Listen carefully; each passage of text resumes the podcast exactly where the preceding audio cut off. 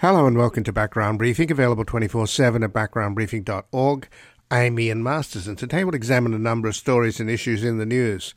We'll begin with warnings from the United States intelligence community that Russia plans to invade Ukraine as it mobilizes 175,000 troops on Ukraine's borders, and speak with Steven Pifer, a non resident senior fellow at the Brookings Institution and a fellow at the Center for International Security and Cooperation at Stanford University. He served as Deputy Assistant Secretary of State in the Bureau of European and Eurasian Affairs, U.S. Ambassador to Ukraine, and Special Assistant to the President and Senior Director for Russia, Ukraine, and Eurasia on the National Security Council. We'll discuss his article at Brookings Will Putin Miscalculate? and whether the video conference President Biden will be holding with President Putin on Tuesday will head off a Russian invasion, which Ukraine expects in January. Then, with Congresswomen Boebert and Marjorie Taylor Greene routinely spouting racist hatred and Congressman Gosar making death threats against the president and the squad, we'll investigate the rise of political hatred in the pro Trump red states and speak with Dick Lehr, a professor of journalism at Boston University and a former reporter with the Spotlight team at the, at the Boston Globe. He won numerous awards and was a Pulitzer Prize finalist for investigative reporting and is the author of seven award winning books of nonfiction and fiction, the latest of which just out is White Hot Hate, a true story of domestic terrorism in America's heartland.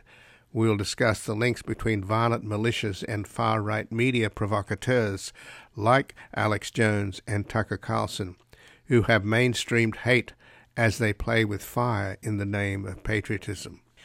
Then finally, we will speak with David Cay Johnston, a Pulitzer Prize winning investigative reporter and best selling author of The Making of Donald Trump. A 13 year veteran of the New York Times, he is the co founder of DCReport.org, and his latest book, just out, is The Big Cheat How Donald Trump Fleeced America and Enriched Himself and His Family. We'll look into how crime has paid for Trump and his family, with Trump earning $1.7 billion while in office, and Jared and Ivanka making 640 million on a White House salary of $1 per year. And since I recently resigned in protest from KPFK, Pacifica's Los Angeles station, Background Briefing is now completely independent and remains commercial free, corporate free, but relies entirely on your support to keep providing you with the daily briefing, which is free to the public.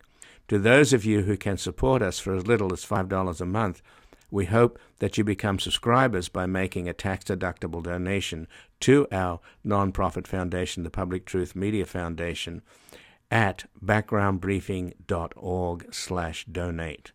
And thank you for keeping us on the air and online as we continue to build a reality-based community in post-truth America at this critical time when we must engage fully in the political warfare battles underway, as the next few years will decide the fate and future of American democracy itself.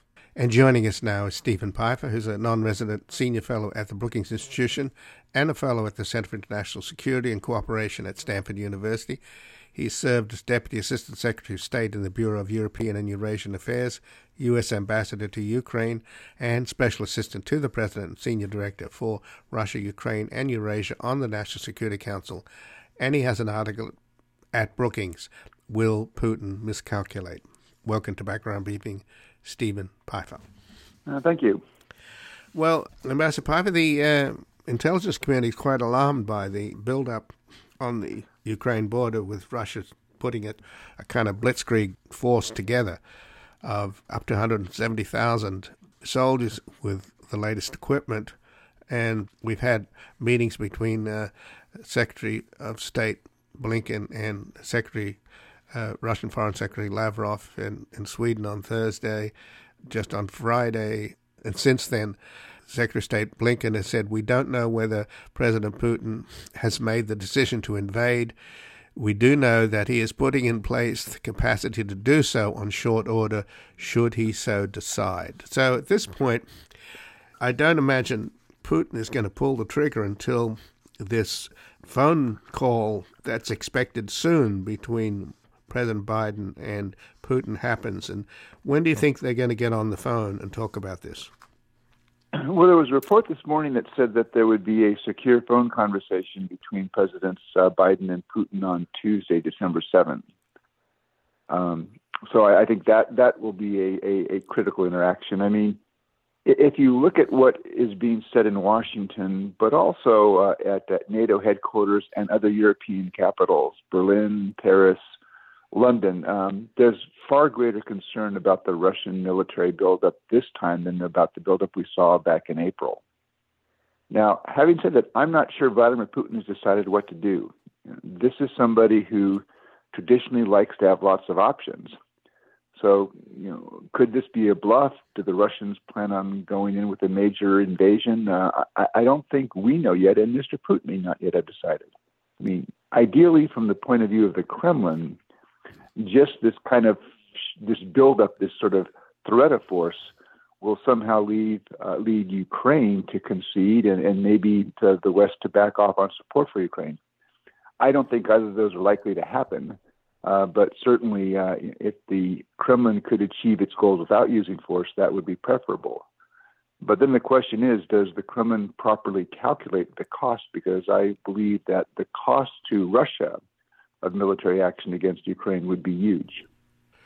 Well, from my understanding, uh, Ambassador Pifer, the possibility of cutting Russia off from the SWIFT international banking system would be catastrophic for them. And we do know that Putin values the billions he stashed abroad. So, is there a possibility? I mean, clearly, I don't think anybody wants war, do they? I mean, that's just would be catastrophic and the casualties would be enormous, uh, both on the Russian and the Ukrainian side. Can they go back to the Minsk agreement, even though that was somewhat one sided?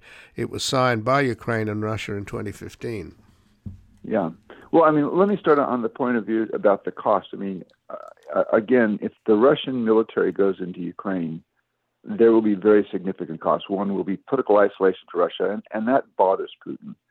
Second, there will be additional economic sanctions. And there have already been reports of conversations between American and European officials about drawing up lists of the kind of sanctions. And I think one of the things would be cutting the Russians out of the SWIFT system, which would be hugely disruptive to the Russian economy. But there could be additional sanctions that would target either certain sectors of the Russian economy, state owned firms. They could expand the list of Russian individuals who are banned on visas and subject to asset freezes. You know, in the grand scheme of things, if you look at Western sanctions on Russia now, on a scale of one to 10, they're about at a three. So there's a lot more that could be done that would inflict economic pain on Russia.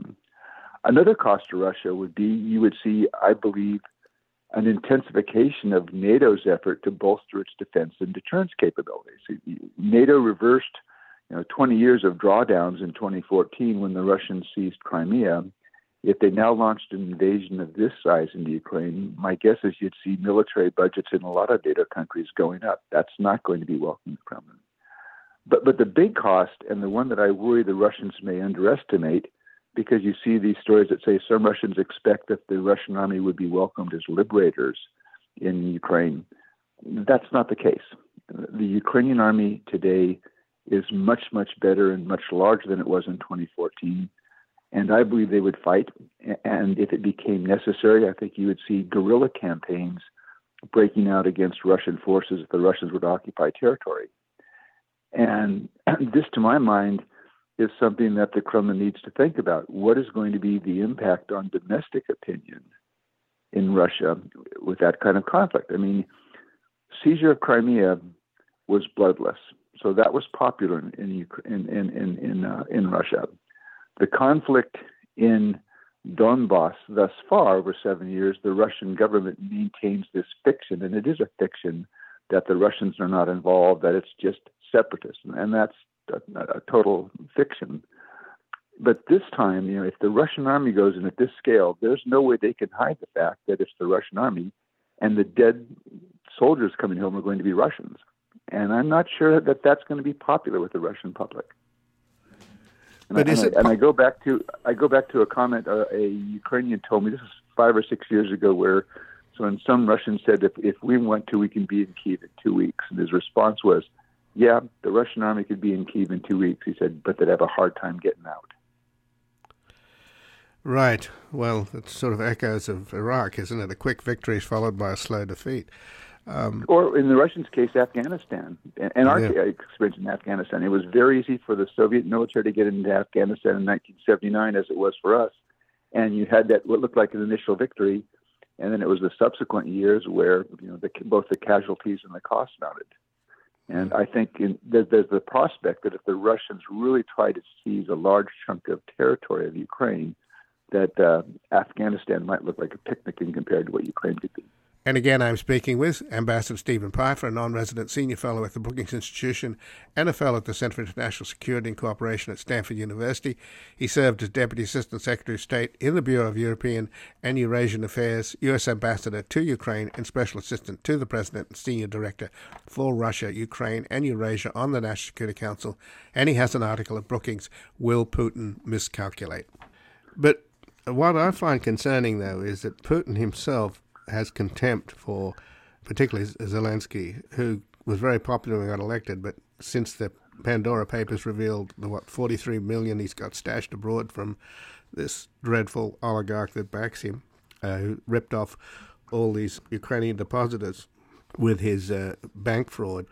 Putin doesn't believe that Ukraine is a, is a legitimate country. So, is there an is there a touch of arrogance here amongst him and his general staff in the military? Well, there's, um, I mean, on, on the part of Putin, you know, he wrote back in July, or it was written for him, but it was published under his name, this astonishing essay on Ukraine that portrays a deeply flawed understanding of Ukraine's history, but basically denies um, the legitimacy of a, of a, sovereign Ukrainian state. You know, that should be worrisome. Uh, you know, in terms of Zelensky, I, I think the factor that has been most in Putin's mind about Zelensky is when Zelensky was elected president in 2019. Um, first of all, the Russians didn't like uh, Zelensky's predecessor, uh, Petro Poroshenko. But with President Zelensky, they thought, here's somebody new, inexperienced. Perhaps we could work with him to achieve at the negotiating table Russian aims. And it, I think, became pretty clear early on that President Zelensky was not going to be a pushover for the Russians. And what you see now, in particular over the course of the summer, is he's the president's become much more outspoken in saying Ukraine's future has to lie with the European Union and NATO, which is a widespread feeling in Ukraine now after seven years of war with Russia that they have to have some kind of safe harbor uh, to protect their security. But, but isn't that the, the red line? About, but isn't that uh, Putin's that, red line?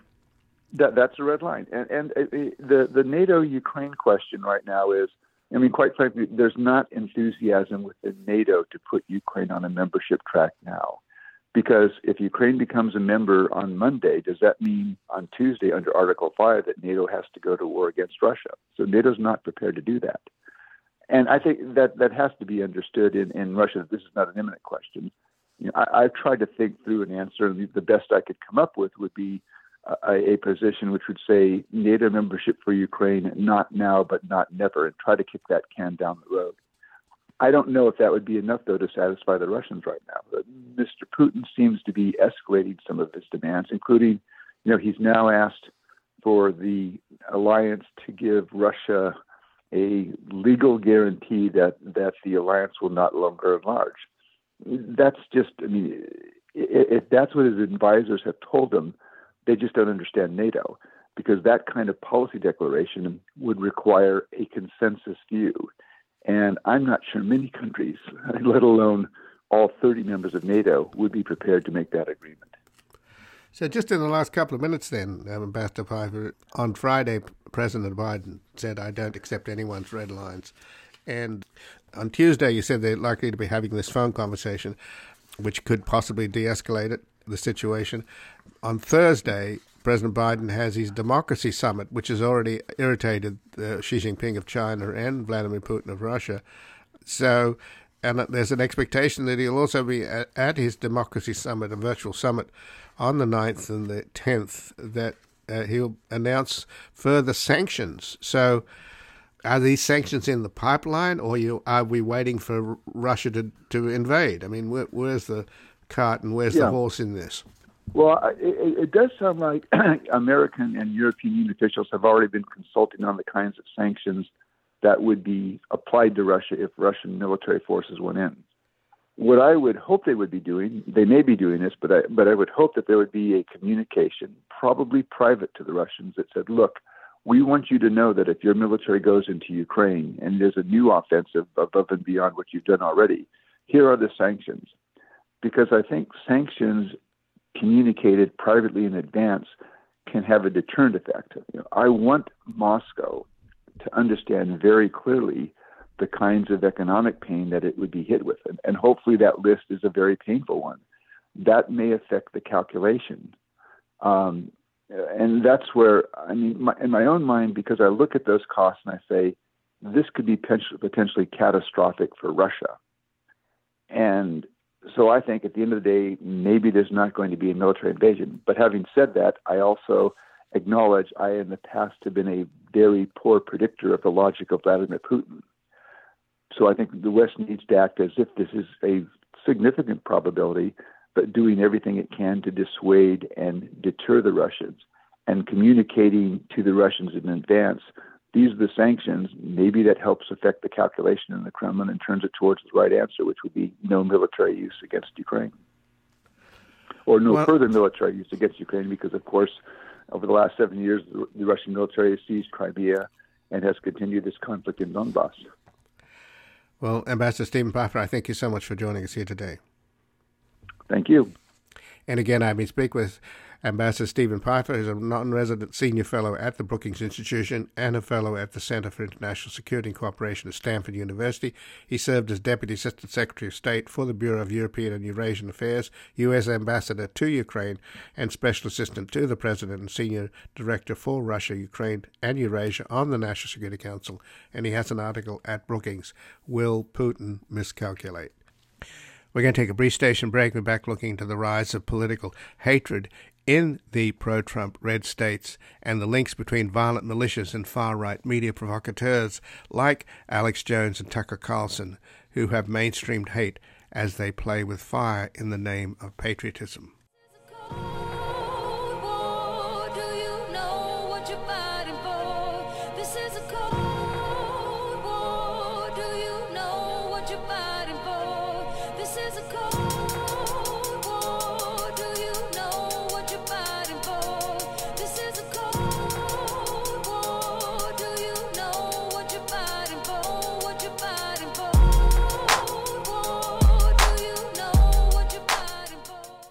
Welcome back. I'm Ian Masters, and this is Background Briefing, available 24 7 at backgroundbriefing.org.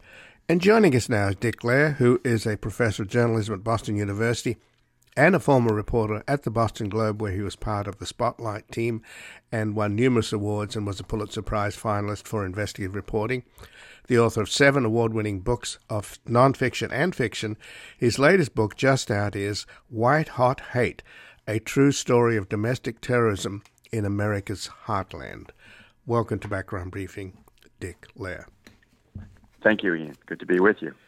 Well, thanks for joining us. And your book is essential reading because this problem is still with us. I mean, you could make the case that Donald Trump gave Americans permission to become racist again. It's like he lifted up a rock with all of his birther conspiracies that which was the the opening volley of his election campaign, starting in what 2013 when he came back from Moscow with the FSB orders to get into to revive American racism, and frankly, it's been very very successful. Yeah, no, and you know this is a story about people that follow Trump and see him as their leader, as their as their Führer, and he's not going away.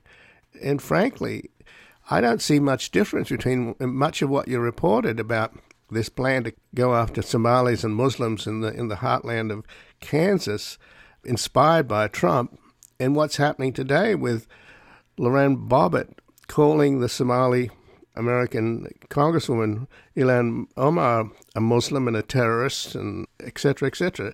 So it it lives on, doesn't it? The problem. Oh, absolutely, and uh, it's it's it's as if Trump helped invent a playbook that these others have adopted. Um, there's no question in, in this story in White Hot Hate that um, these terrorists domestic terrorists were inspired by Trump. Um, he's a thread throughout the book. Um, it, this unfolds in 2016 when he was then a presidential candidate. Um, but one of his primary campaign promises was the Muslim ban. Um, and these men in southwest Kansas who were gun-toting, you know, far-right militia members and white nationalists, um, you know, heeded that call uh, and and said, "But we need to take it a step further because there's already plenty of Muslims around us." And every one of them, in their minds, was an ISIS terrorist. So their idea of a solution was to exterminate them, and that's was all you know behind the bomb plot, the conspiracy of to create weapons of mass destruction that this case is all about.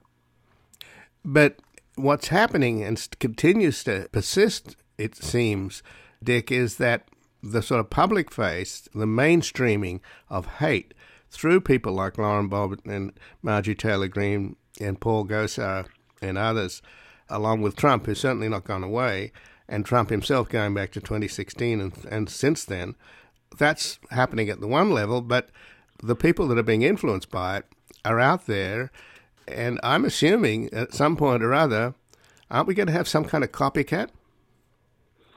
Yeah, I mean, I think that that's you know that's everyone's great concern, including our our national security apparatus, Homeland Security, uh, the FBI, which you know was slow to pivot from international terrorists um, to now recognizing that domestic terrorism is the primary threat to national security, is you know looking for the next uh, um, you know event or, or cabal to unfold, and yeah, that's that's a huge worry, and I just think you know, it's important, and I don't know what the solution is. Maybe you too, but is to keep calling it out, um, and right. and and calling out that the harm that's done by by again the proponents who are working from this um, is Islamophobic hate book, you know, playbook, um, and and yeah, I mean, and you know, I write about this in my book, and I know the New York Times columnist David Brooks has written extensively about what he calls the fear and xenophobia that's consuming America today. Um, we need somehow to come up with solutions, but it's important not to turn our backs and, and on, on all the hate and the and the darkness.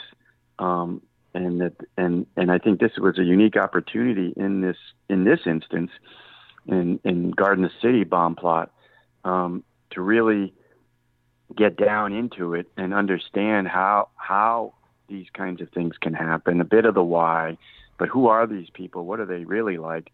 there were the resources available for a, a storyteller, an nonfiction writer like myself, to re- really tell the story beyond headlines, which there were plenty when this case erupted. You know, the men were arrested on the eve of the election in 2016. There was another round of headlines during their trial in 2018, and then again two years ago when they were finally sentenced. Um, so it, it, it, yeah, I mean, I think that's one of the values of this is is not to turn your back on this, but to but to see how one of these events um, really potentially can happen. And, and again, the good news here is that, and there's some uplift at the end, that the bombs did not go off, you know.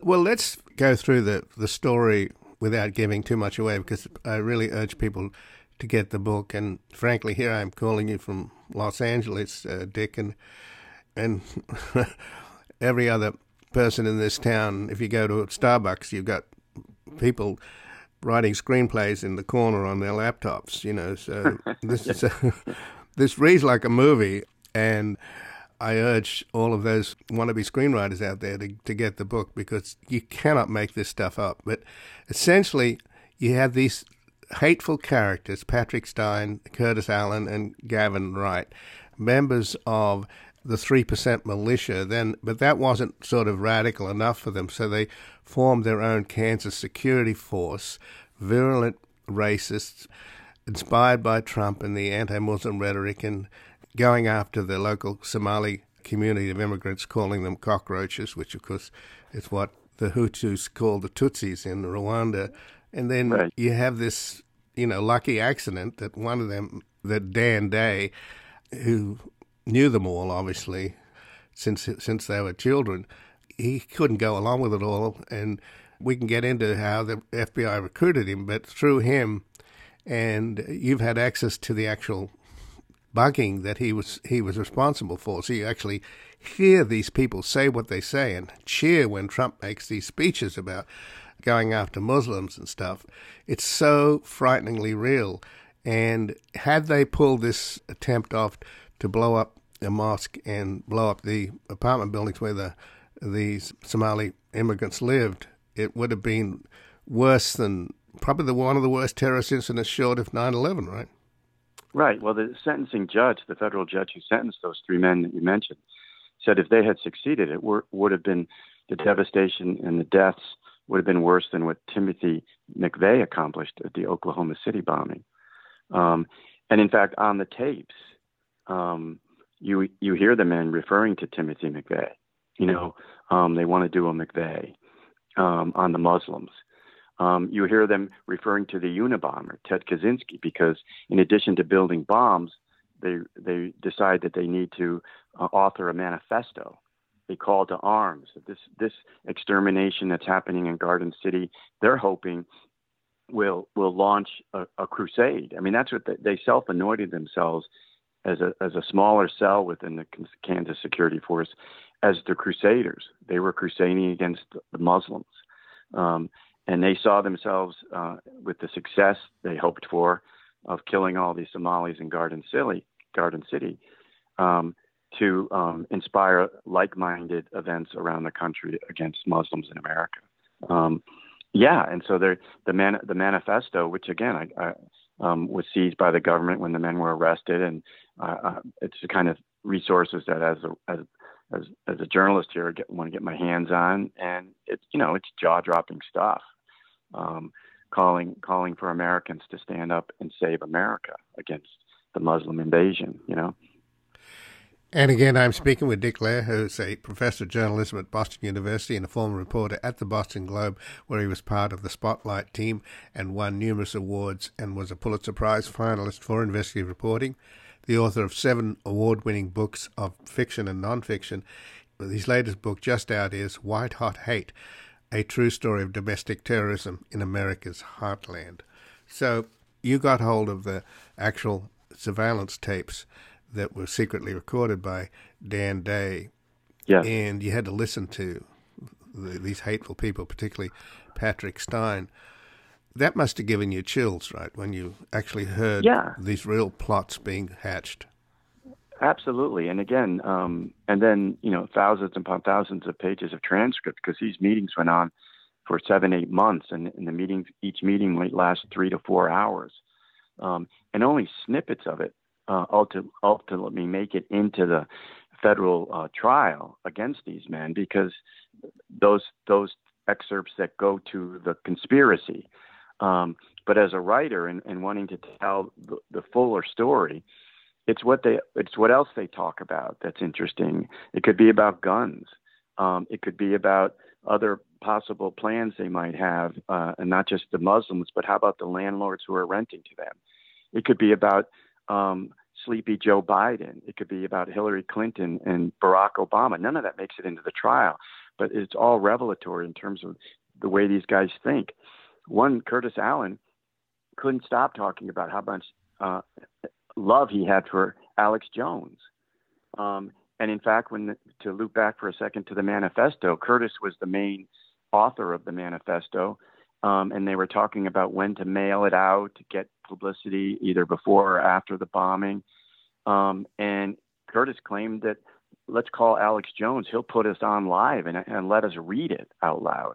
Um, so another part of the theme of this is is the role of far right media, the role of Facebook and social media, um, in, in sustaining and enabling these men to you know go well well down the road in, in creating uh, these fertilizer bombs, just like Timothy McVeigh did, that they hope to use to kill a whole bunch of Somalis who were living and working in Garden City, Kansas.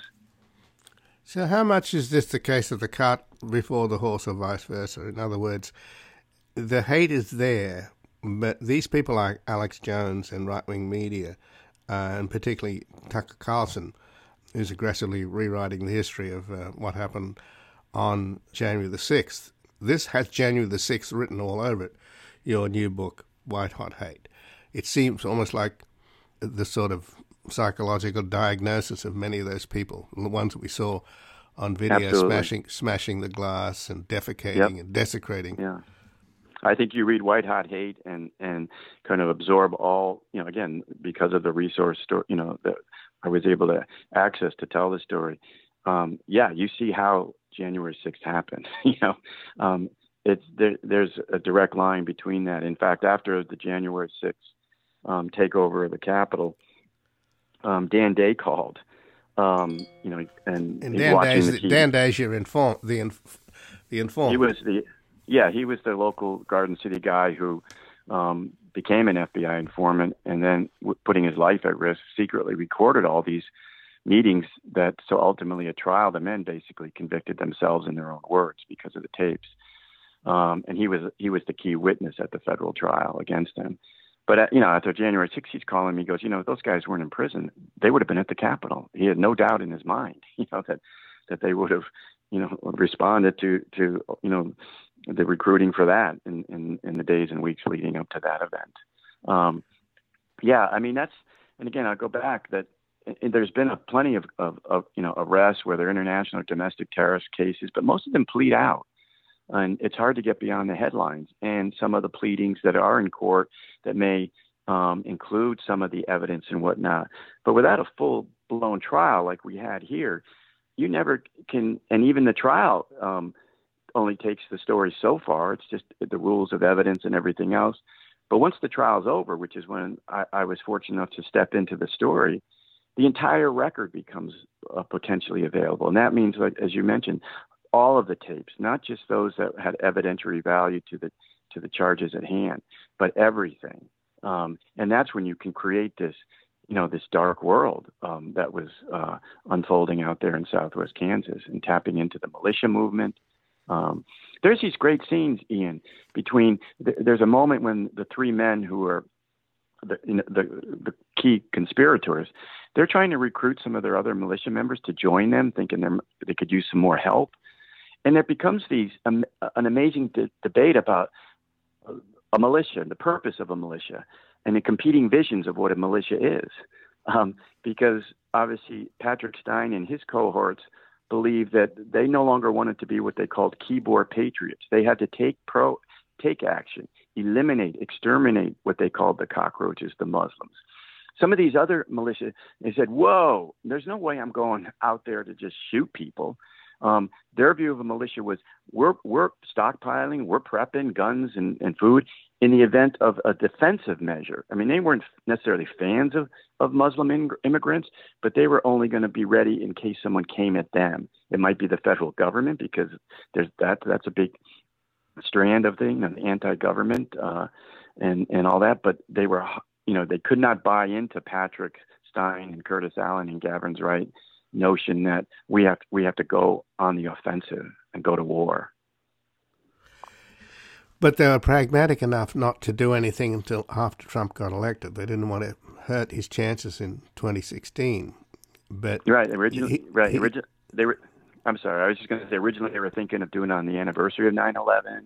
They weren't going to be ready, and then you're absolutely right. They just said, well, we better wait until after the election. Right. So it's just so clear the connection between Trump's words at Charlottesville, good people on both sides. He's never going to repudiate these people. But No, and I still want to. I still want to get a sense, if I can, from you, Dick, from what you learned, in terms of what. Because I look at these militia types, and and they frankly look like clowns. They look pathetic. I mean, what the hell are you worried about? Why do you have to have an assault rifle on the streets of America? Why are you decked out head to toe in Kevlar and camo? I mean, it's a goddamn joke. You know, are the Martians coming? Well, there's a level of pathetic folly to it, but there's also the deadly reality. Yeah, I know. What it's a it's a it's a toxic combination. That's for sure. There is a this sort of sense of buffoonery about them, uh, quality, but but you're right. They're deadly serious, and they work themselves up in a lather in what I'll call you know that echo chamber of of of white nationalism and the far right extremism that that the media that brand of media and social media and Facebook you know that's they they they're not alone anymore They they find themselves. On, these guys found themselves on Facebook, connected through Facebook, um, and and and then they're off and running. You know, they learned how to make bombs through Facebook and online, downloading uh, all these recipes for fertilizer bombs the way that Timothy McVeigh did. Um, and uh, and slowly, you know, they're hardly efficient um, over the course of the summer of 2016. Um, you know, they have an uh, they call a meeting and they'll have an agenda and whatnot.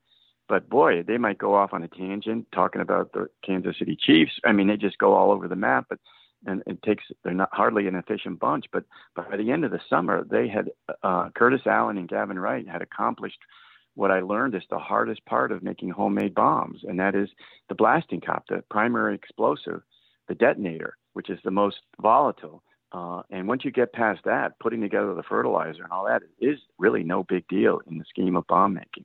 And they had succeeded at that, they, and which is what you know, which, which was what you know got the FBI and and and the informant, and they had to come up with a, uh, a what they call you know a, a smooth takedown plan. So, just in closing, then, Dick Lehr, is there any insight you, you can offer us in terms of what can neutralize these people? I mean,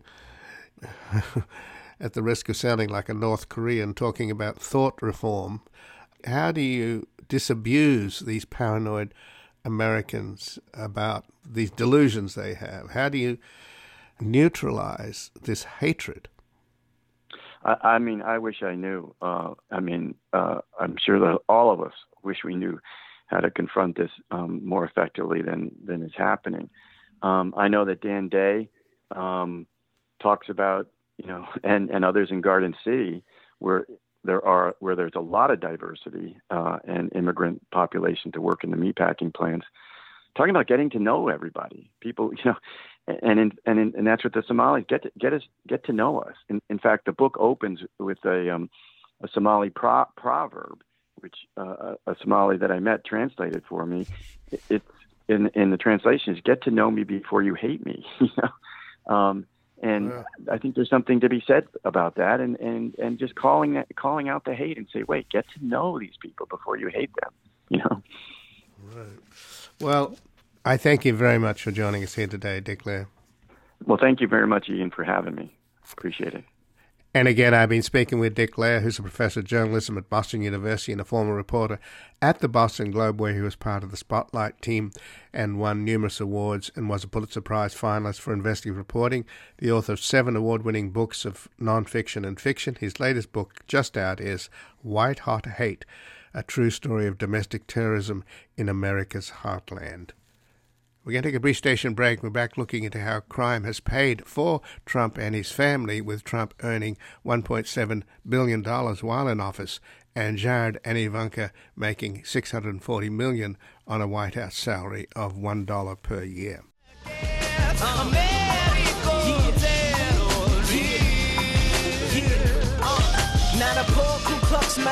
That we all brothers knock us things the same because we like the same color. And that's grain now that's main. Can't burn his cross cause he can't afford the gasoline. Now if a muslim woman strapped with a bomb on the bus with the seconds running give you the jitters. Just imagine an american based christian organization planning the poison water supplies to bring the second coming quicker Welcome back. I'm Ian Masters, and this is Background Briefing, available 24 7 at backgroundbriefing.org. And joining us now, is David Cay Johnston, who's the Pulitzer Prize winning investigative reporter and best selling author of The Making of Donald Trump. A 13 year veteran of the New York Times, he won the Pulitzer Prize for reporting that uncovered loopholes and inequities in the U.S. tax code that he's uncovered so many tax dodges that he's been called the de facto tax enforcement officer of the United States. He's also the co founder of DCReport.org, and his latest book, just out, is The Big Cheat How Donald Trump Fleeced America and Enriched Himself and His Family. Welcome to Background Briefing, David Cay Johnston. Well, Ian, thank you for having me on again. Well, thanks for joining us, and your book is uh, welcome because we have this grifter who was in the White House for four years and and plans to come back to the White House in 2024 and controls the Republican Party. And as the book uh, reveals, what 40 minutes into into the job, his first day in the office, he was already making deals. And on his inauguration parade, he stopped in front of the Washington Hotel that he owned and insisted on being photographed there, sending a signal to all the lobbyists and foreign dignitaries to book rooms and reserve restaurant tables, etc. And now we're learning, uh, David, that he's going to sell the hotel and make a personal profit of a $100 million. So whoever said that crime doesn't pay? Yes, and, and be a little skeptical about the public announcement about the deal. It's a private deal, and Donald is notorious for making claims that turn out not to be true once we see the documentation. But, you know, he may well make money on it because uh, people in the hotel business realize that at some point the pandemic will abate uh, at least somewhat, and hotel properties will be much more valuable. And uh, that's why he was able to find a buyer for the lease. He doesn't actually own the hotel, the federal government owns it, but the lease on the property. So, is there? I know we've talked about this before because you've you've you've covered Trump for decades, and he's always been one step ahead of the sheriff. He was groomed by Roy Cohn, and Roy Cohn turned the account over to Roger Stone. I mean, you have to admit that this, this guy is surrounded by the sleaziest people, and as things get worse for him, the people that he chooses are just bordering on insane. I mean, he himself, even the Russians who clearly helped get him into the White House, they privately think the guy's mentally unstable. It's an amazing story, isn't it? But at some point or other, what does it say about us? What does it say about America that somebody, I mean, David, you would have to scour this country to find a human being worse than Donald J. Trump. And yet here he is still dominating the conversation. Uh, you're exactly right about that, Ian. Um, it is astonishing that so many Americans believe he's the only person who tells the truth, the only person you can trust, uh, they turn an absolute blind eye to his thoroughly documented history of criminal conduct, cheating workers and investors, and he, he even cheated people at one of his casinos in Atlantic City, where it was held out by the government in New Jersey that the casino industry was the most highly regulated industry in the world ever, and yet he engaged in all sorts of misconduct, including literally cheating novice roulette players, which I exposed, I don't know, 30 years ago now. And the people are around Donald are people who have really smarmy is too kind a word. I mean, they just have awful reputations for dishonesty. Uh, and what did he do at the end of his presidency? Steve Bannon stole a million dollars from a charity. Donald pardoned him. Um, he, he, this is the important thing to understand about Donald Trump, who I describe as the greatest con artist in the history of the world. He conned his way into the White House. Is that the rest of us have a sense of this is right, this is wrong. Well, you could do that, but really, you know, it might not be good for your reputation. It might look bad. That is, we have some social controls on us. Donald doesn't have any of that. Anything he does in his mind therefore must be okay. And he creates his own reality. And we've all seen him on TV do something that when I wrote about it early on, there were people who said, oh, that's not true. And now we, people, everybody has seen this where he will say something and 90 seconds later deny he said it. And that's part of his strategy. Take whatever is crystal clear fact and then muddy it up. Uh, it's how he's always operated. What's astonishing is there are 74 million adults in this country who voted for this man in the last election. Uh, our country is not doing well if that many people can be are marks for a con artist, and that's what they are. They're marks.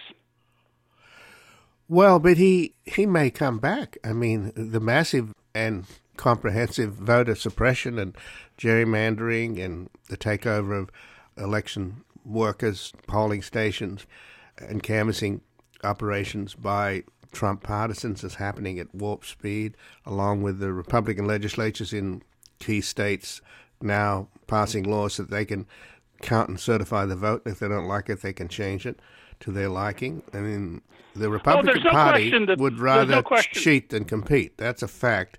Yeah. And we are I heading towards one party state. I absolutely agree with you. And I absolutely agree with you. There is, it is very clear the Republicans who are a minority party uh, plan to hold on to power by cheating. And that shows that they are anti American. Let's not beat around the bush. If you don't respect elections, then you're being anti American because our whole system is based on this notion of a, a democratic republic where we elect our leaders.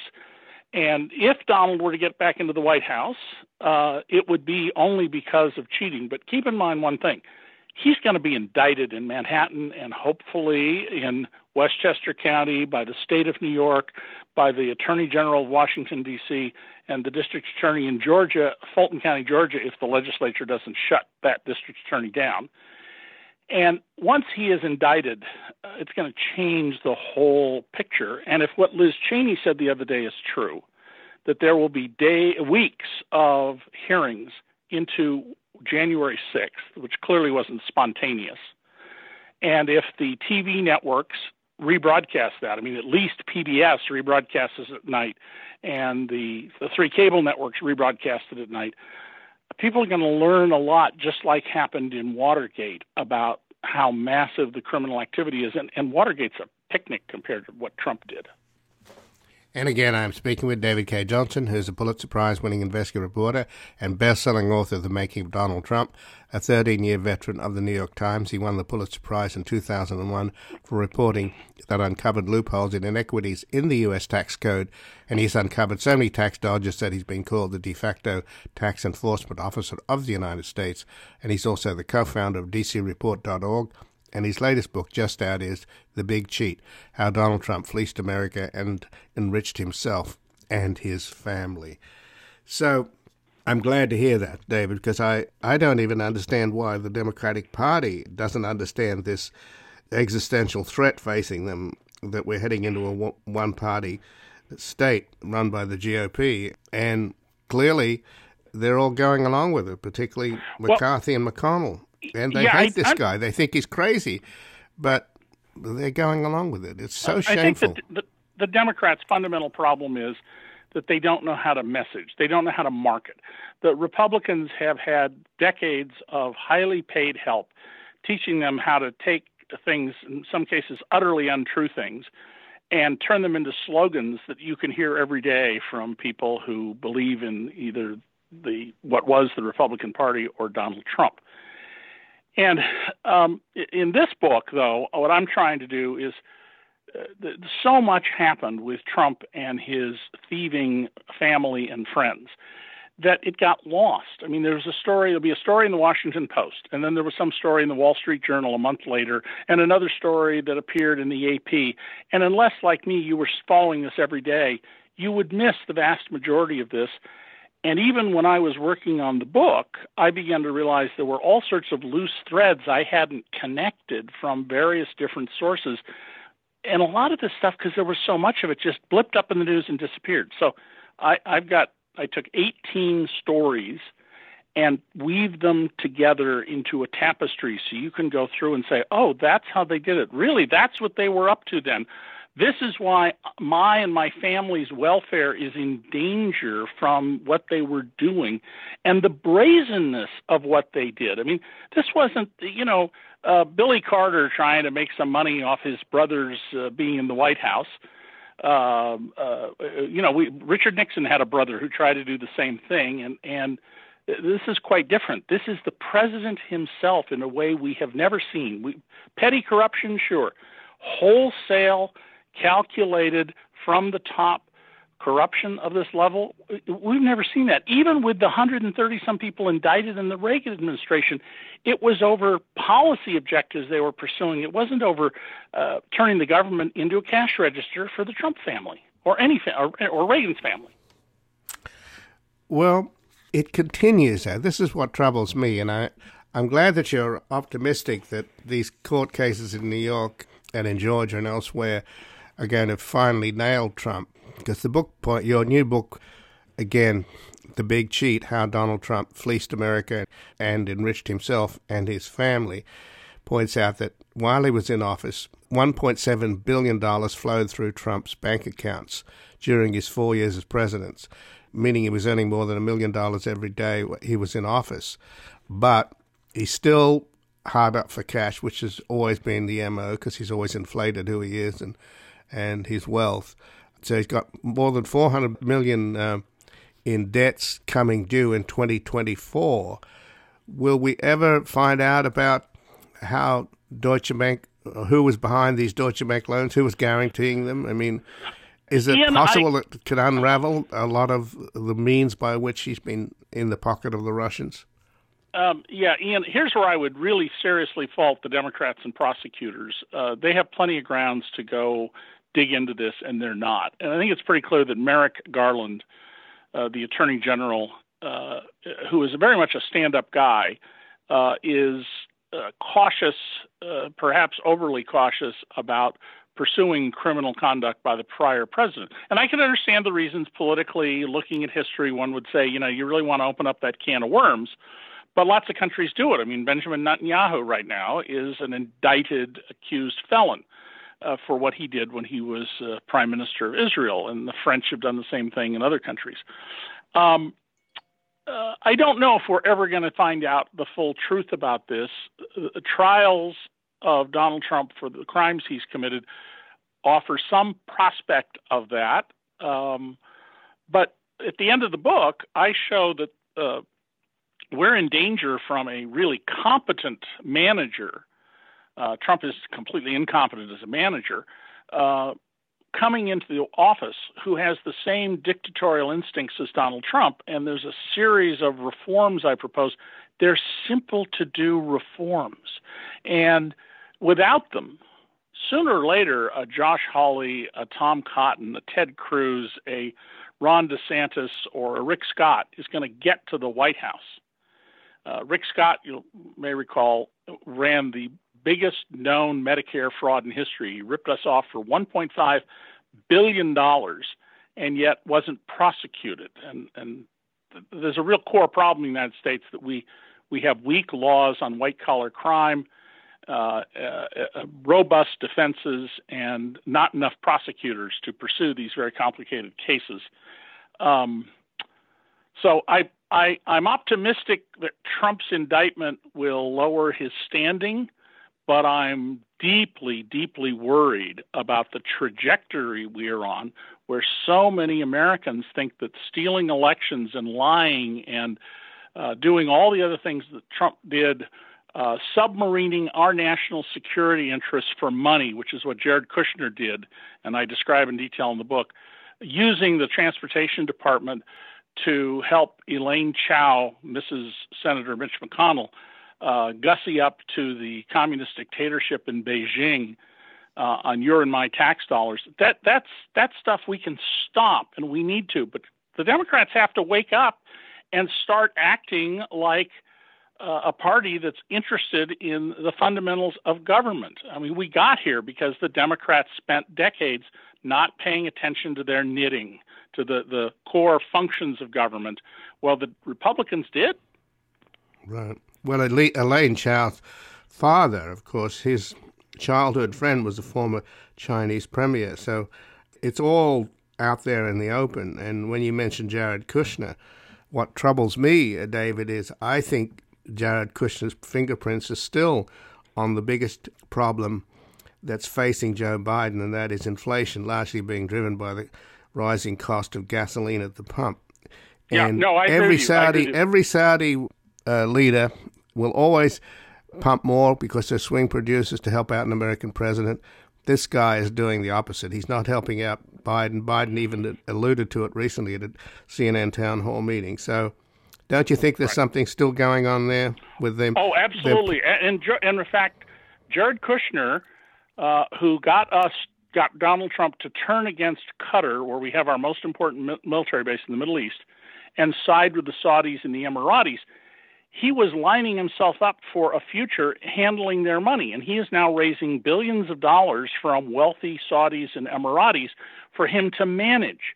This was entirely a, a grift. I mean, he and his wife made as much as $640 million uh, while they were on the White House payroll for a dollar a year. Uh, from their outside business activities. And the Kushner family is just like the Trump family. they operate on we're special. The rules don't apply to us. You have to play by the rules, but what, what, what, what no, we're we're special. The rules don't apply to us, and they're they're putting us in great danger uh, as a result of that, especially if they get uh, back into power. And the inflation we are seeing, part of it is because Donald Trump messed with the Chinese in stupid ways. I mean, just unbelievably stupid ways. And President Xi, a very sophisticated, strategic, that is long term thinker, his government is doing everything it can to mess up our economics, but in subtle ways that you, you have to have a deep understanding of economics to see what he's doing. And in, uh, Ian, the people who've gotten back to me who've already read the book, the common thing that I hear from them is, I didn't, I didn't either know about all these things or I had no idea of their significance. Thank you. That, and, and we need to understand what happened here. We're far from knowing what went on in the Trump administration in many areas. I focused on the kleptocratic side of it, uh, but uh, and others are going to do books about you know other other sides of this horrible maladministration uh, going forward. But I hope people read this because they are going to learn a lot of things they either didn't know or didn't understand the significance of at the time because they couldn't have. Right, and every time that you go to the gas station and put gas in your car, just think of Jared Kushner and Mohammed bin Salman and how they're they're laughing laying, all the way to the bank. Well, and they're also laying the groundwork for the comeback of Donald Trump in 2024. Yep, absolutely, absolutely. And you know, one of the stories in my book is about money we don't know about. Uh, Stephanie Wolkoff, who had been Melania Trump's best friend, no more, was in charge of the inauguration. They raised $107 million for what I suspect cost $25 million. Where's the money? That's what the district attorney, I mean, the attorney general of Washington, D.C. is looking into. And I have a story in there from uh, Stephanie Wolkoff about how they tried to get her to commit crimes to hide Russian money. I'm by Russian, I mean Russian speaking peoples. Hide Russian money they wanted to uh, gather up and not report. And you can bet your bottom dollar there's Russian money that was put into the Trump uh, organization or ways that would benefit Donald Trump that has never been put on the public record. It was just brazen what they were doing. And fortunately, Stephanie uh, is an honest person, and she doesn't, you know, need any sort of marginal money. She was dirtied up in uh, the press because they said, "Oh, she got twenty-six million dollars." No, she got paid four hundred eighty thousand, which is a lot of money, but a reasonable fee for the work that she did based on what gets what people get paid in that business and the money all went to uh, some cronies of Trump. She just was handed a $26 million check and told, write this check here for, I think it's 24 million, and send it to them. Right. It was part of their effort to hide what they were really doing. And that's what went on all throughout this. That's what criminals do, you know, they, right. they hide things. Yeah, Donald if... announces some of his crimes, but lots of them are still going on in the background. Right. But just in closing here, David, I wish the American people, particularly the followers of Trump, could understand how amateurish, incompetent, stupid, how he was the gift that kept on giving for Putin and for Xi Jinping. He weakened America enormously, and if he comes back, it will be the nail in our coffin. Oh, yeah, I know, I agree. If Donald Trump gets back into the White House, I predicted he would not leave peacefully.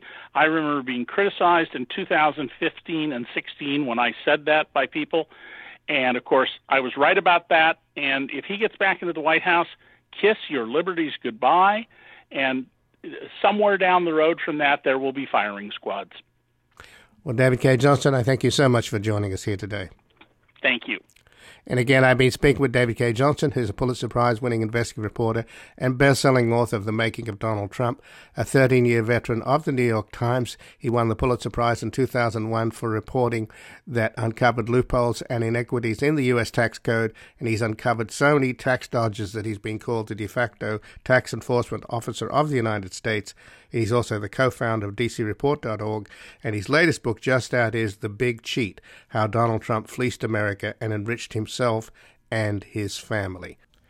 This has been Background Briefing. I'm Ian Masters. I'd like to thank producer Graham Fitzgibbon. If you missed any of today's program or would like to explore our vast archives, you can find us at backgroundbriefing.org, where we include extended interviews searchable by topic and have made it easy for you to sign up for daily email updates that provide links to resources, articles, and books discussed on the program.